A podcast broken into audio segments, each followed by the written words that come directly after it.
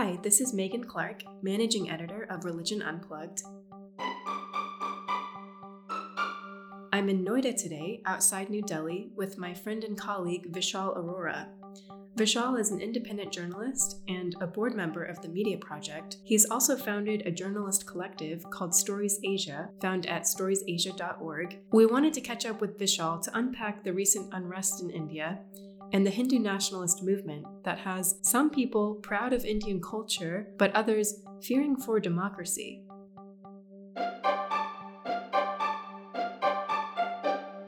As of a few minutes ago, the BJP and its coalition partners are leading by a long way 347 seats, a clear majority. The Indian National Congress and its allies trail behind on 87 seats. A law meant to provide protection against persecution is fueling violence in India.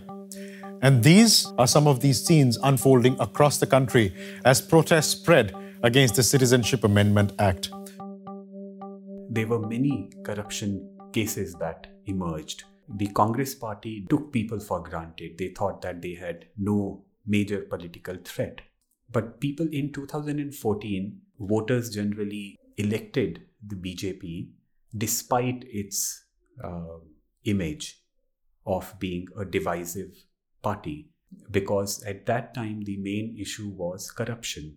The BJP took advantage of that and mostly promised economic reforms or economic growth in 2014 and a corruption free uh, government. But what we actually saw later was that that promise was not true. Uh, corruption cases re emerged under the Modi administration. And in 2017, people wanted to give more time to the government, hoping that perhaps you know uh, Mr. Modi needs more time to work on India's economy and uh, what the people have got, I would say, is a sense of pride for being Indians. We need to understand that the majority of Indians are poor and uh, people have aspirations here and they want to be proud of something so this government ex- exploited their aspirations and gave them a reason to be proud of themselves. In one sense, you could say that the government told the people that uh, you may not have a house to live, you may not have enough food to eat, but remember that you are Indian, mm-hmm. that it's not just your individual identity that matters, but your identity as an Indian. That look at how Mr. Modi has been traveling around the world, that the world takes India more seriously now. Uh, that uh, India is superior to other nations. That if you look at uh, Indian culture or if you look at yoga, etc., you know that the world is acknowledging the greatness of India and you are an Indian so be proud of yourself. And I would say that many people have started believing that. They don't ask deeper questions. I'll give you one example. Just the day before we were traveling to uh, Srinagar in Kashmir to cover uh, protests there, we wanted uh, to have press written on our helmets and on our sweatshirts that we were to use there. And the painter um, just was asking us that, oh, okay, so you must be going to Kashmir. And we said, yes, how do you, do you know? He said, where else would you go uh, with these helmets? Because you have stone pelters there, etc. And then he also remarked that, you know, mark my words that even Pakistan occupied Kashmir will be ours very soon. So I asked him a question that let's say uh, Pakistan occupied Kashmir also becomes uh, India's part, how will you personally be benefited by that? And he was, he, he didn't have any answer. So I think Indians are not uh, asking this question that how am I being benefited by uh, all these sentiments that the government is trying to uh, give them. You know, my situation has not improved. Uh, economy has not improved. Um, joblessness remains very extremely high. My hypothesis is that Indians are also eating less because of food inflation. While our personal lives are not improving, our sense of pride seems to be very high. And we are we need to ask this question, I think. It does not benefit me in any manner. It does benefit the government, the current government. So my rights are being taken away, you know, that the I mean from the voters' point of view, that the the government that they elected is beating them on the streets if they want to uh, raise their voices against uh, the grievances that they have against uh, the government. In the in the past six months or so, especially lately, there has been a growing discontent with Prime Minister Modi and the BJP, um, starting with a lockdown on Kashmir, um, which has continued, but also um, with the recent Citizenship Amendment Act, which singles out Muslim migrants from nearby countries um, not being able to get citizenship, while Hindus and Christians, Sikhs, Buddhists, um, and Jains would be able to get citizenship um, fast tracked. So it does seem like a lot of people support these changes. At the same time, there are mass protests, and social media is pretty divided. So, how do you make sense of how people are feeling about this government? Are people afraid to say what they really think? Um, what are people saying? Generally speaking, I would say that people are deeply divided over these issues that you mentioned. Uh, one thing that you would notice is that in each uh, thing that you have mentioned, it's about Muslims. So, uh, what this government is doing is that they are targeting Muslims as they had uh, indicated uh, during the election as well, not directly. But then there were voices within the BJP that very clearly said that if we come to power, India will become a Hindu nation.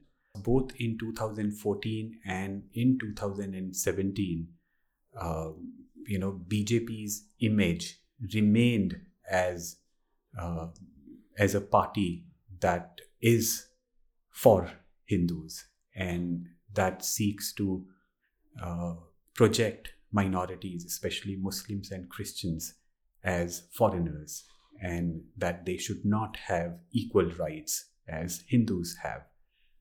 So, when you went to Kashmir to cover the protests, and we published one of those stories at Religion Unplugged with a photo essay, uh, what did you see happening there? a lot of Indian media had reported initially that everything was peaceful, that there were no problems, there was no protests. Um, then videos came out that showed the protests. Then the narrative was that any violence that happened was in reaction to the protesters attacking police. So when we arrived in Kashmir, we did find that uh, it was peaceful, quote unquote. Uh, that's because most of their local leaders had been under house arrest. Hundreds of youth had been detained uh, as a preventive measure, and wherever you went, you would see, you know, security forces checking your vehicle, asking you questions. But there was one area in Srinagar called Sora that we wanted to go to, where protests were happening because the people of Sora had not allowed any Indian security personnel to enter their area. They had installed barricades. The youth were guarding the barricades uh, during the night and during the day. And Indian security forces had been making attempts after attempts to break in to their area, but they had been successful. So the day we went there turned out to be the most uh, violent uh, thus far. So there was this Friday prayer that took place uh, in the morning and which went on, say, until about noon or past noon. And after the prayer was over, the congregation or the uh, worshippers came out within the premises of the mosque. They started shouting slogans against India in response to the revocation of the autonomy.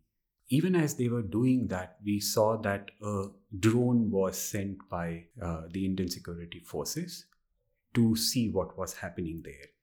And when they realized that the protests were taking place, although within the premises of that mosque, so we saw that while they were still shouting slogans, Indian security forces fired. I think it was a tear gas or it was a pellet gun, I'm not too sure. And as soon as the local people heard the sound of firing, they ran towards uh, the security forces instead of running away to respond to it. Yeah, that's very, very interesting, including children, old women, young women, young girls, you know, all of them, a huge crowd ran towards uh, the Indian security forces. And then they started uh, firing more and more. There were people that we could see. We were about six of us. So we could see that people were being uh, fired at, they were uh, injured. About 50 people received injuries, pellet gun injuries that day. And they were people who were just, you know, somebody who is standing next to me is hit. Uh, and most of us were hit by uh, tear gas as well. And it was not uh, the usual tear gas, in my opinion, because uh, we couldn't breathe when we were hit by it. In fact, all of us, you know, all the journalists and photojournalists, uh, we couldn't uh, open our eyes because they were also chili grenades that were thrown at us. We couldn't, it was difficult for us to walk because we couldn't breathe, we couldn't see. It was very difficult for us to decide what to do. You know, where do we should we sit here because there is smoke everywhere and we can see uh, huge, uh, you know, sound of, uh, you know, I don't know, firing. I would say whatever it was, and there was also bullets. Not bullets were also yes, not just the pellet guns. fires kind of like BBs. Right, right. Yeah, So there are also bullets fired. yeah. And then after that, it was extremely difficult for us to get out of the area. I mean, I felt very strange that, you know, even as a non Kashmiri, uh, you know, my I felt, and most of our uh, colleagues felt that our lives were at risk thanks to uh, Indian security forces. Right. What, what am I doing your there? army. Exactly, exactly. My country's army. And it was Kashmiri people who were uh, telling us how to get out of the area safely. So we felt very strange that why are we under attack just because we want to show what's happening to the world, uh, who is with us and who is against us. So it was a very strange kind of a feeling. And if, uh, let's say, Indian forces say that uh, you should have covered it from our side, allow us, I would say, and we will do that. You know, Did if, you if you shoot them? at us, no, I mean, there was no question. I mean, there was no question that we could have asked. Mm. So, if you don't allow us any access, and if you don't allow us to be near you, how do you expect that we cover your side of the story? Yeah, even for us, there was no phone either. Yeah. So, there was absolutely no way how we could even contact each other or to ask each other that if, uh, you know, our colleagues were fine. So we, we actually had a sense of what it means to be a Kashmiri that day. You also have reported um, on the protests against the Citizenship Amendment Act in Delhi. I think you went to the university campus where some attacks happened, and you spoke to college students there, young, younger students who were attacked and had um, pretty bad injuries. So, tell us about what types of people have you seen protesting um, at these events? And I know they're not all Muslim. Yeah, definitely. Uh, protesters are not all Muslims. I would say that many young people are trying to raise their voices not just against CAA or NRC. We would be wrong to say that these protests are only about that because if you go there and read the placards and the posters and the banners that protesters are carrying, they are talking about the general atmosphere in the country, which has become so divisive.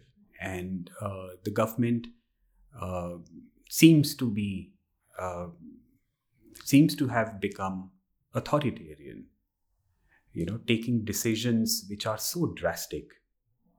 Um, so i would say that these protests are more about general grievances or we could say that what young people at least in india are saying is that caa and nrc are the last straw for them. You know what they have been seeing this government doing uh, so they just want to say enough is enough. It's not just about Muslims or communists.